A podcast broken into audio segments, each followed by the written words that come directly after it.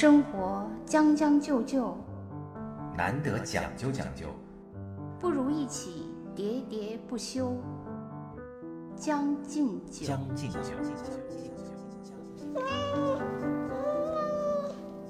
大家好，欢迎收听《将进酒》新一期节目，我是江山。我是兔子。最近有一部剧集还挺好看的，叫《平凡的荣耀》，你看了吗？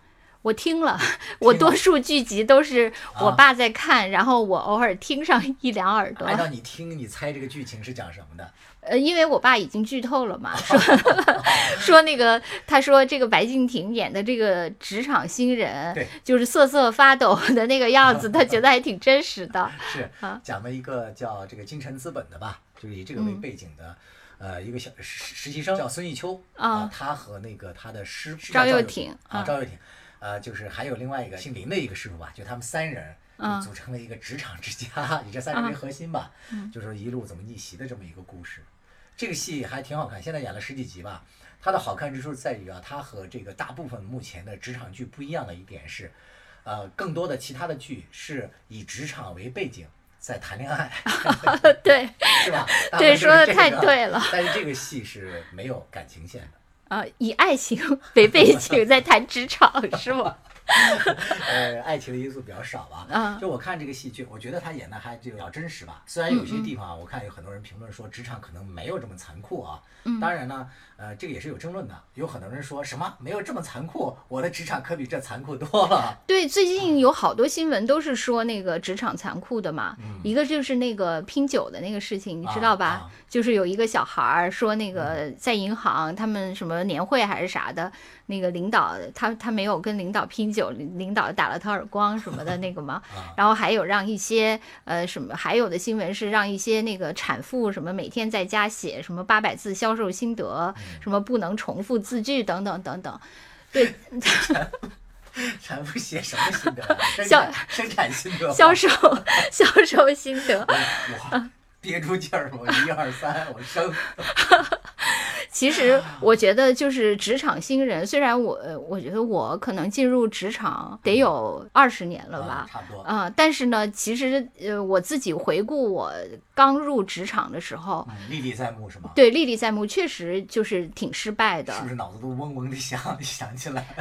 我我觉得可能每个人就是都有自己独特的那个经验吧。我的那个也是就是其中一种。我觉得我呢是觉得。有一种特别不好的自私的心态，我就觉得读书呢是为了自己，工作是为了别人。哦，所以呢，呃，我读书的时候呢，还是一个大概就是用了啊用了八成那个努啊功力的那种人嘛。但是后来就累了嘛，我就是啊就不想再做好学生了。就想退休了，因为我的退休就从工作开始。当时我到即退休。对，当时我就想，哎呀，再也不用在学校这个赛道上，终于可以退休了，就工作就随便搞搞，就搞个那个。心态影响肯定会出很多问题吧？对我，我觉得我是这样一个心态，可能就是一个那个倦怠了的学生的一个心态。我不知道我这个算不算一个类型，但可能不是一个主流，但也是一个类型吧。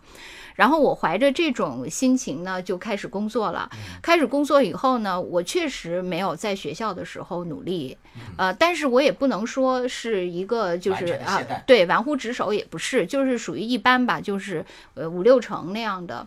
但是呢，就是从心情上就没有那么全神贯注，呃，这个不够昂扬。对，这个确实是，呃，我呢就是第一份工作呢，就是呃就遭遇了一个返聘的那个。领导，老领导，呃，就是对一个老太太啊，啊，她那个就是做你的上司，她带着我，因为我当时第一份工作是在一个百年老店的一个出版社啊。啊，然后呢，我她带着我，当时是做一个做一本那个字典，这本字典后来还获获了国家图书奖一等奖，啊，然后就做一本字典，正好呢，这本字典呢。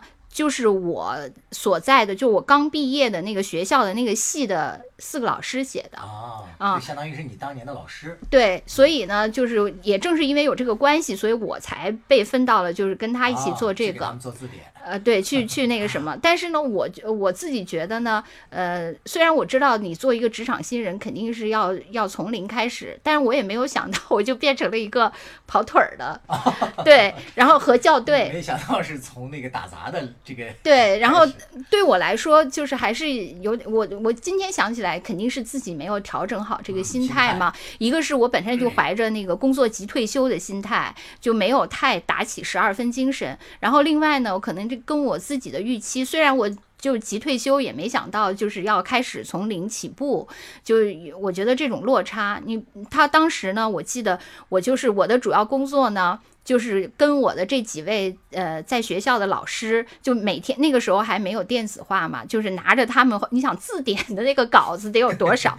然后我就记得我我当时骑着一个二十寸的小车，啊，然后就是把那些书稿放在我前面的车筐里，因为刚工作的时候都是夏天嘛，特别热。然后我从那个这个出版社到我的学校很远啊啊，就骑着我那个二十寸的小车，然后前面 一大堆，对，然后就在那儿运送这些稿件，跟他们这样。然后当不运送稿件的时候呢，就就在那个就是校对那些稿件。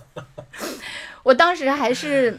就工作本身还是让我觉得有点落差的，因为这个工作呢，比起我原来在学校受到的训练，还是有点儿那个啥。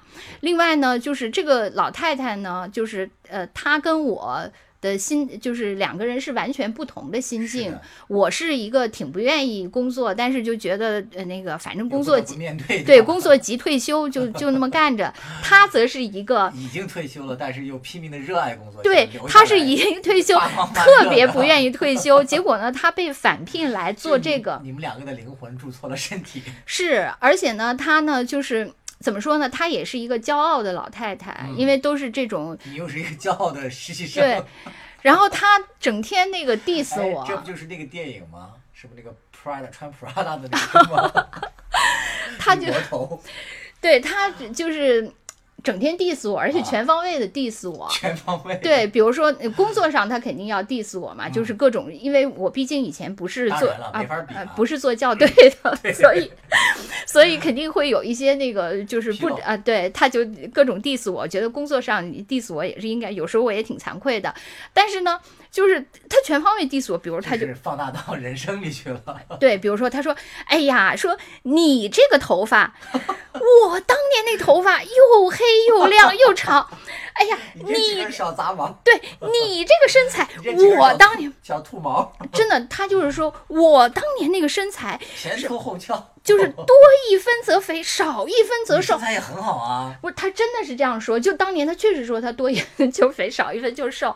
然后就是，呃，就他他是玛丽莲梦露吗？不，他就是全方位的 diss 我。呃，其实呢，我也不是一个自信心爆棚的人，但是呢，我不能接受的是在于，由于我之前读了二十年书，都是一个好学生，老师是特别喜欢。我记得当时那个我师母就说，说我就是无论做什么都能做得特别好，嗯是因为其实也并不是我，我就是觉得不能辜负老师对我的希望，对所以呢，我遇到的老师从来都是特别肯定我，嗯觉得我特好好什么的。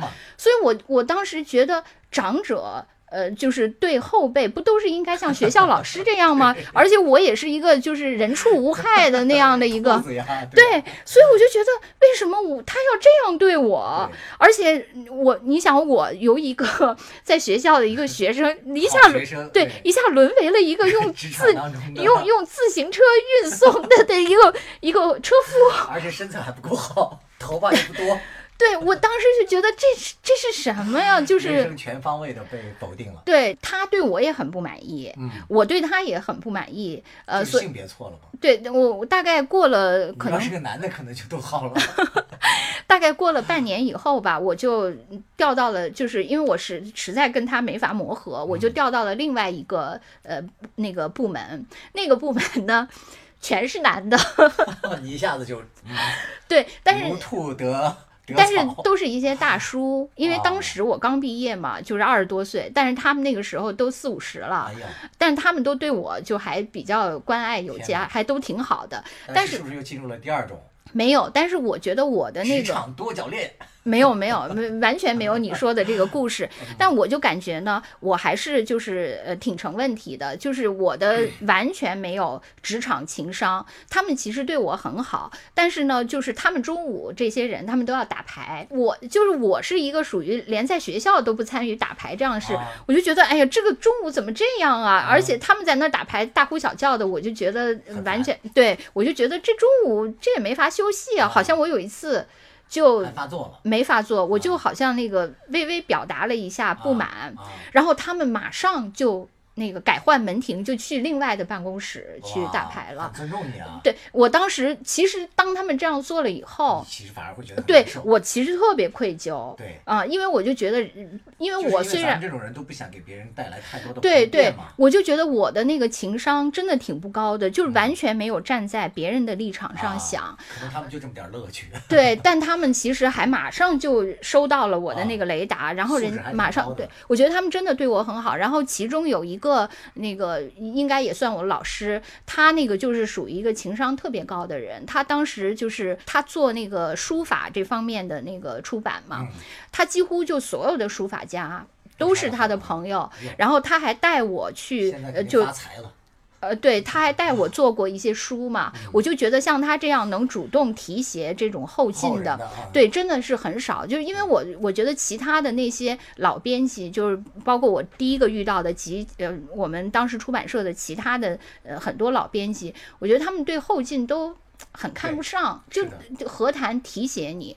我觉得可能反而是那个中生代的人，他们可能刚从我们这个职场走过来，哎，对我们可能还有一些一些记忆犹新。作为职场新人吃的那些苦，对对对，还没忘掉。所以我记得他当时还还挺提携我的，就是包括给给我讲一些他自己的经历，然后带我去跟他一起做一些书，建一些那个就是出版界的资源啊，作者资源什么的。我觉得还是挺感谢的。当然，我就是很快，我大概也就在。那个出版社待了一年，我就走了。但是确实，就前半截儿那个很不愉快，后半截我觉得对。但是由于那个留下了一点小瑕疵，嗯，对，就没有那个入门嘛。但是总而言之，我我我是一个还比较失败的那个职场新人。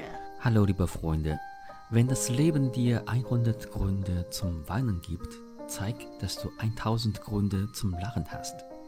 当生活给了你一百个伤心的原因，你就还他一千个微笑的理由。我亲爱的朋友，你好，我是你的德语主播殷帆。有人说德国人是全球最讲究的民族，可是在我看来，不管是讲究还是将就，只有适合自己的才能天长地久。欢迎收听我的老朋友江山和兔子为您带来的生活脱口秀《将进酒》。其实我们今天就是想从这个电视剧聊起嘛，就想跟大家聊一聊，作为一个职场小白，职场一个新人啊，刚进职场的时候都有过哪些不好的遭遇？呃，兔子讲的就第一点嘛，就是进入职场之后这心态没有调节好，嗯，是吧？还是以一个学生的心态来面对工作、面对职场，嗯，其实这是我觉得大多数新人都面临的就是容易犯的最普遍的错误。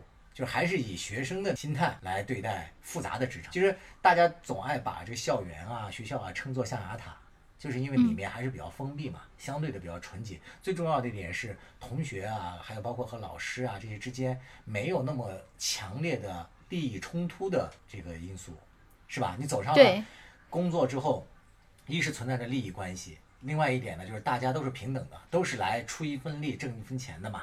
本质上也存在着一定的竞争关系。那我凭什么要让着你，或者说我凭什么要？要带你，对，要带你呢。对我把你培养起来，就有一定程度上，不就是说给我自己挖了这个坑吗？是吧？对对对，这种心态，对，跟那个老师对学生，他就天生要那个教育他、哺育他，那个是不一样的，完全不一样的。但是很多人没意识到这一点嘛。对对对。另外，我觉得就是呃，人就是你必须要有这种同理心，就是你不能跟自己以前的经历和你对职场的预期，这样自己生活在自己的这个世界和逻辑里。对，而是就比如说我让我去呃骑着我的小自行车在那个酷暑天去运送 这些稿件，我我今天想起来我也不愿意做这些事情。但是从你一个职场新人来说，可能确实你要吃一些苦确实要零起步。不管你是啊觉得我自己怎样怎样，但是你在你进入到一个新的赛道里，你确实要从呃起跑线开始一步步往前走。责任心嘛，就是你刚才说的，我现在既然到了这个工作岗位上来了，我要拿着工资，我就要承担一份责任，我要出力了，嗯是吧？这个责任心，我觉得也是很多职场新人啊进入这个职场当中特别容易犯的一些错误。就我自己也带过一些职场新人嘛，经常的时候，你看我带的这个新来的呃小孩儿吧，我觉得他们其实也是，你可以说是悟性不同，也可以说是情商高低不一样。就同样的话，就是你教给不同的学生，嗯他给你教回来的这个答案是不一样的。你比如说，你就让谁说那个发一个会议通知，明天什么什么时候咱们开个会。嗯。有些人呢，他就是只在这个内部通讯工具上就给你发完一个通知，就完了。嗯然后，但是有些小孩呢，他不但把这个通知拟好了，让你来帮助他确定一下这个言辞啊，对不对？这么通知好不好？另外呢，他还会把这个每一个通知地点的人的时间什么都提前协调好，最后给你一个完整的一个。对对，其实你说的这点我特别有体会，因为我现在的工作呢，就是经历过好几任部门秘书，嗯，就是这些部门秘书，你就是对比太明显了对了。就是秘书这个工作，我觉得尤其弹性是很大。对他，就是他如果特别有情商，特别有同理心，他会把这个事情做得很周到。嗯但是如果他只是一个流程性的人，他真的就像你说的第一种，就是工具的嘛。对，就是因为我我大概呃在就是新的这个公司大概有七年，我觉得我可能经历了四三四个秘书吧，就是这个里面的等差啊 非常非常明显，是的。就是有的人特别特别啊，呃周到，就是你都没有想到的周到，并不是说你你已经预期到，你觉得他会做的比你预期的还要给你惊喜和细致，但有的人就是呃跟跟机器人儿一样，对，就是我说的这个责任心嘛，对对对，就是也是很重要的一点。就是可能呢，就是他像机器人儿一样，他可能也并不是说，呃，他没想把这事情做好，他觉得你让我做这个，我就按你说的做了呀对，我也没有怎样啊。就有些人可能是，呃，确实主观就不积极，但有些人就是。他就天生很麻木，呃，就是不灵嘛对。反正我我可能就是开始属于不太灵的那一种。但是你的这个素质还挺高啊，你可以通过其他的方面来，是吧？就是你稍微出一点手，和别人这个很灵敏的努力很久达到的效果，可能都是一样对，的。另外还有不同，就是一个人可能他，比如说有的人可能就是适合做这种呃。比如说秘书，呃，协调、沟通，但有的人可能就是适合做一个相对专业性的，啊，对就每个人的特长不一样。对对，这个可能是另外一个话题啊，就是找到你自己擅长的这个事情。嗯嗯我觉得还有一个职场新人要解决的一个问题，就是心态还是要积极。就遇到什么问题啊？因为同样一个问题啊，你要去解读它，完全可以，就是你如果怀的心态不一样，完全可以得出不同的答案来。嗯因为我现在我自己的那个小外甥嘛，也刚刚走上这个工作岗位，走上工作岗位之后呢，他就有时候他就有点不太适应，他总觉得说我们这个领导天天那个自己也不出去，呃，他是在那个呃建筑公司嘛，当那个工程师，说这个领导也不去现场，天天指挥着我们这儿啊跑这儿跑那儿，夜里都那个忙到有时候那个十一二点了，我们还得在那个工地上或者去忙，他就有一种抱怨之心。嗯其实我就感觉他的这个心态啊，就比较消极。其实你从积极的角度来看，那如果让你一个实习生能够到工地去替大家检查这个现场，注意这个安全，实际上对你的是一种锻炼嘛，嗯，对吧？你如果不去掌握现场，你是不可能成为一个好的那个工程师的。你的你他他至于说到这个领导不和他们那个同甘共苦，我觉得啊，这个你不要提和领导一样的要求。领导经历的这些事情啊，就是领导在经历你这些事情的时候，你当时可能还没出生呢。对对 这是每个人要修的功课嘛。是，我跟他说完之后呢，哎，他也调节了心态，他就以后呢，他就主动要求说，哎，我要去这个工地看一看，转转，他就会发现好多问题。另外呢，他跟那个现场的工人啊交流啊，他也学到了很多知识。嗯就其实他就是看问题的角度发生了这么一个转变，马上他自己快乐了很多。更重要的一点是，他进步了很多。对，就是嗯，就是说他开始的那种心态，我觉得就是确确实实有的领导是有问题的。你也不能说所有的领导全是啊，就是为了锻炼新人。有些领导，因为我也看到很多那个抱怨领导的，有很多，就比如说他强行要求部门，就是我不走，所有人都不能走。可能他在那儿也没什么事情，或者呃，甚至部门效率很低下，大家也要在那儿耗着。呃，就是因为有的对有的领导要那个就是就是随时刷自己的。领导感嘛，就我在这儿，你们就都得伺候着我。对，其实大家啥也没干，效率很低，这个也确实存在。但是跟刚才江山说的，就是如果你真的能有锻炼自己的机会，或者说你即使是在这个呃不良的环境下，还能找到锻炼自己的机会，那你将来就是呃绝非池中之物，是必有大成的。没错，没错。对，就是我们现在已经步入中年了，所以呢，回想青春的时候，觉得那。那个时候，你虽然一无所有，但是呢，你有青春，而且正是因为你一无所有，你没有什么可失去的，所以你可以全情的投入，呃，哪怕累，哪怕苦，但是都是可以去体验的。可能到我们现在，反而包袱特别多了，觉得我不，我都已经过了，我不可能从零开始，开始还要干这些事儿哈。对我已经没有青春了，我还要从零开始，就会有这种就后后浪和前浪的心态就已经完全不同了。对，所以说，嗯，要不才是辜负青春。我们自己回过头来看，确实是，我觉得我以前还挺荒废的。是的，我觉得还有给那个职场新人的一个建议啊，就是说神经啊要大条一些，哎，不能太敏感，嗯，是吧？太脆弱，你如果太脆了的话，就小小的一件事儿啊，就会容易让你产生巨大的一些心理波动。就会做出一些错误的一些选择，就是吃得苦中苦，方为人上人啊。当然，我们没有必要去主动找苦吃，但是呢，当你呃有了一个呃稳定的工作，这工作也有个很好的前景，你在这个适应工作的过程当中，如果有一些小小的一些挫折啊，如果让你产生了动摇，或者说甚至就转身就走的话，我觉得真的是那个得不偿失的。嗯，对，但是我觉得孩子们还都是挺脆弱。我自己以前心态也很脆弱，包括我说我已经换了部门了什么的。对，我觉得还是挺容易心态脆弱的，就很稚嫩嘛。对，你说怎么才能有一个那个钢铁的那个心？其实真的很难，尤其是女生，我觉得更是那个啥。嗯，可能跟你遇到的什么领导也非常有关系。啊，对，《平凡的荣耀》里有一个角色，就是乔欣演的这个女孩。嗯，他就是遇到了他们那个领导的无意刁难嘛，因为他那个领导确实人品可能有点问题，职场当中就遭到了他领导的很多的无意刁难，然后这乔欣呢，就是呃有一度就坚持不下去了，就蹲在了走廊里就失声痛哭嘛，准备放弃。另外一个部门的一个呃总监吧，也算是一个正面形象，左小青演的，嗯，就给了他一个建议说。啊，你如果就这么轻易放弃的话，那不就是让欺负你的坏人随便随随便便得逞了吗？嗯，最好的回击就是你坚持下去，成长起来，并且超过他。就这句话一下就燃起了他的 斗志。所以我就想说，啊，你在职场当中，如果啊遇到了一些挫折的时候啊，就要拿出我们一点做人的底气来，就是说我们生而为人，不能轻易退缩，就是我不能被你打败，哪怕本着这个。这个斗志，我觉得也不能退缩。一个呃，职场新人，他特别被他们一个总监各种各种的那个为难，对。然后那有一次他就被气急了，结果他就当众。打了他们耳那个 总监一个耳光，是，而且那个他其实那个打完了他以后，他心里特别特别害怕，呃害怕，他甚至呢就是想他是不是要被他是不是要被抓进监狱？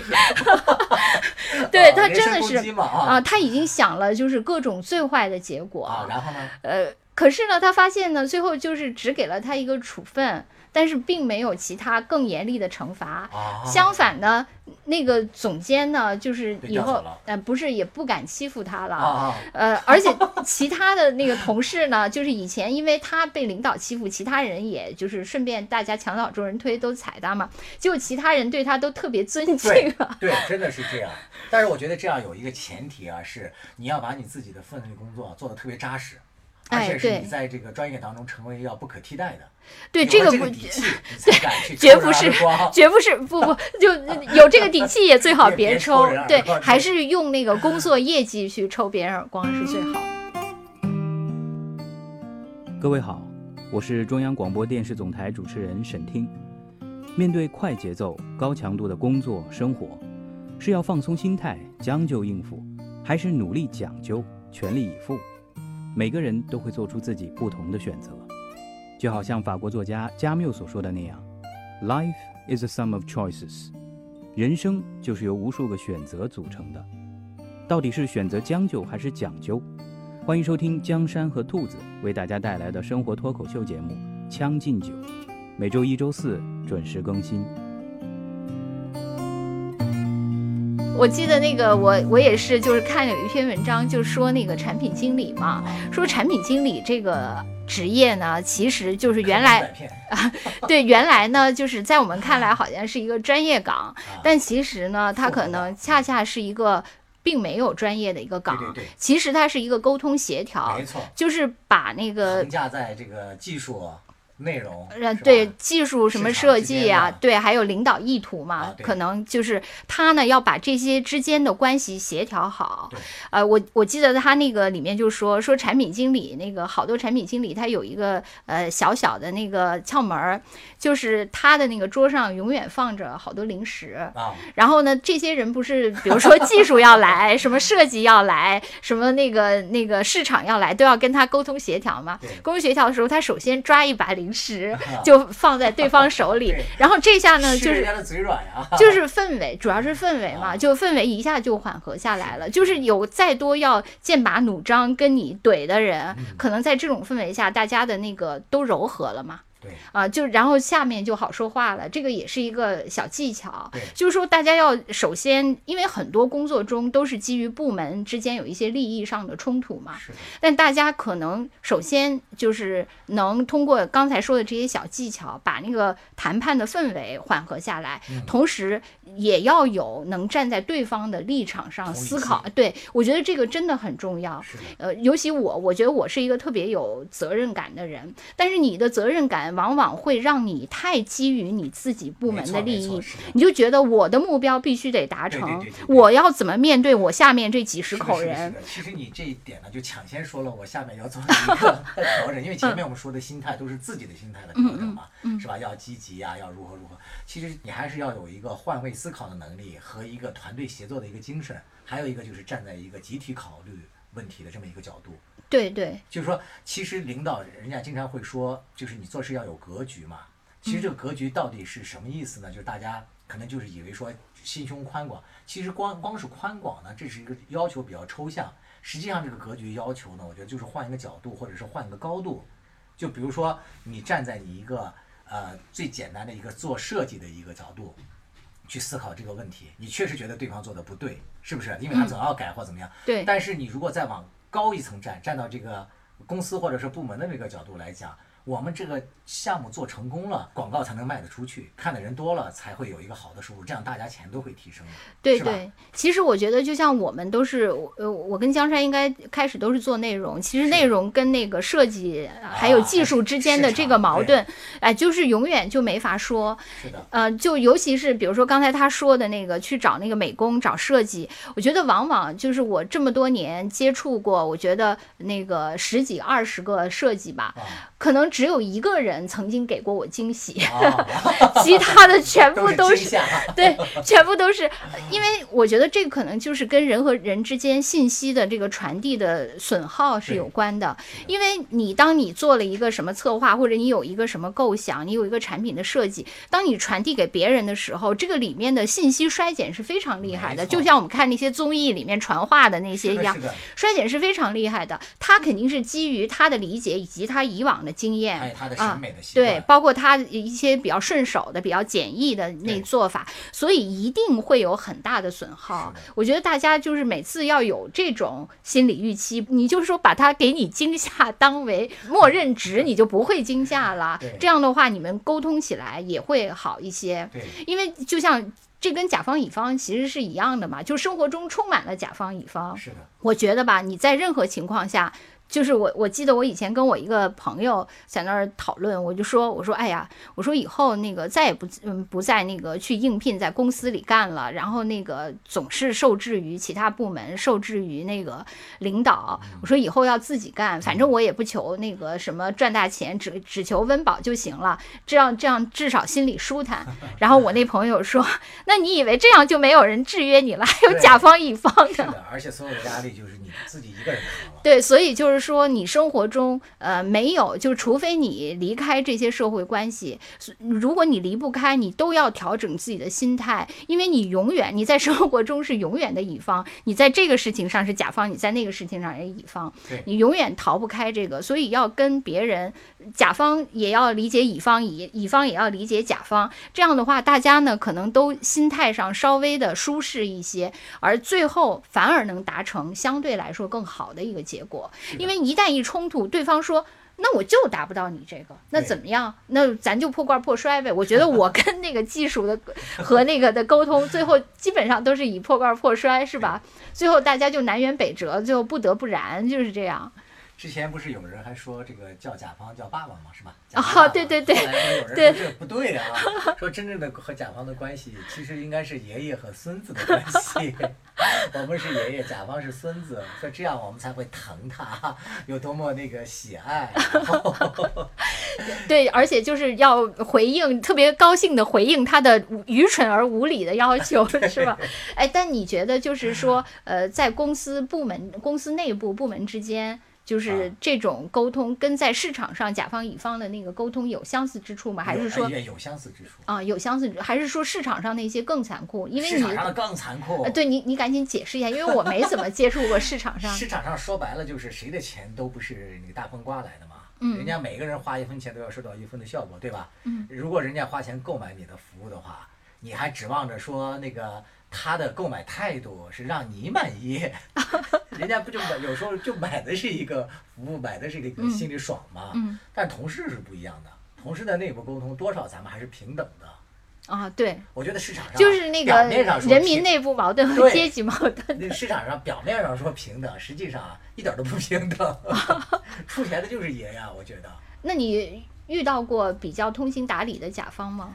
比较通情达理的甲方，我脑子迅速的，就是愉快愉快的什么这个服务体验啊。就我觉得甲方那个通情达理，可能体就是体现在那个很多方面。就第一，他就是可能能，我觉得最主要的是甲方他能清晰的表达自己的诉求，就是一个好甲方。对，因为很多甲方呢，他只有一个。愿望。对。啊，他不知道他要做什么，所以呢，他你你乙方为了就是他只给你画就是画地为牢，之后这个牢里到底要画什么他不知道，所以你就要随便你你要猜测猜测，因为他本身他也没有标准答案嘛，所以你怎么猜也猜不中，因此是吧？就是我觉得首先你甲方你自己要有清晰的诉求，这个是好甲方的一个最重要的。其次，当然就更高的要求就是你能理解乙方的不易。